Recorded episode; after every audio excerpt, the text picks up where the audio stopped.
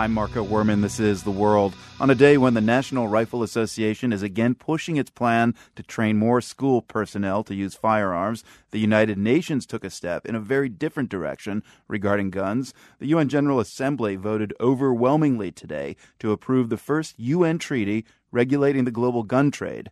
The U S voted for the measure, which includes provisions aimed at making it harder for terrorists to get weapons and requires countries to take steps to avoid exporting guns to human rights abusers.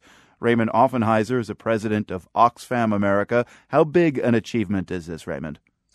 This is really, Marco, a historic achievement for the United Nations and for the international community. This is a project that has been attempted over literally the last hundred years. And over the last twenty or so, there's really been a concerted effort, initially focused on small arms, but then sort of broadening the mandate to be much more inclusive of sort of a broader array of different kinds of conventional weapons.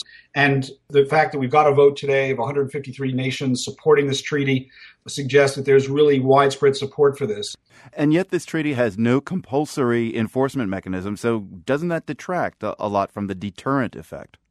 Well, I think one of the things we learned from the experience with the Landmine Treaty was that once that was put into effect, and you know, not all the governments in the world have actually become signatories to that treaty, it created a normative standard that the international community, civil society organizations, the human rights community, the de- you know, development and, and humanitarian community could use to really shine the light on countries that might be in violation. And what we've seen is tremendous change in behavior. And I think what we've learned over the years in the human rights community is that when we get these global normative platforms, we really can use them to set standards, make them better, improve them, and continue a sort of a, a global conversation about good behavior. And I think at the bottom line is really that's what this is about.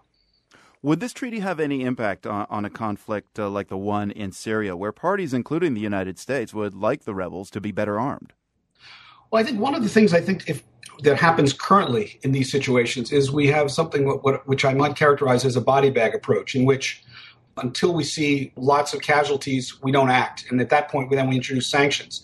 In this particular case, what we would be doing would be trying to act earlier. And when we saw the kinds of uh, carnage that we've seen in Syria, what we would be doing would be challenging any exporter to be thinking twice about whether, in fact, it was appropriate to be exporting weapons to Syria, to the Syrian government in this case, you know, at an earlier stage and cut off those supplies, both weapons and ammunition. So what's the impact do you think it'll have on current U S efforts right here in this country to rein in guns, especially the automatic weapons with large magazines? This particular treaty is really dealing with the question of export of weapons into conflict situations where there is, you know, there are war crimes and human rights violations.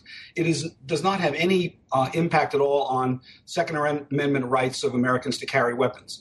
And in, in its simplest of terms, actually, what it does is it institutionalizes on a global level the existing system of export and custom control that presently exists within the United States. We license all imports and all exports of weapons, and we monitor where they're coming from and who they're going to when we're in the business of exporting them externally. So this is, in some sense, not connected with the internal debate at all on, on weapons, but rather is really focused on the sort of the gun trafficking or weapons trafficking in the, in the global marketplace. All right, Raymond Offenheiser, we'll leave it there. Thank you. Thanks so much, Marco. Raymond Offenheiser there, the president of Oxfam America.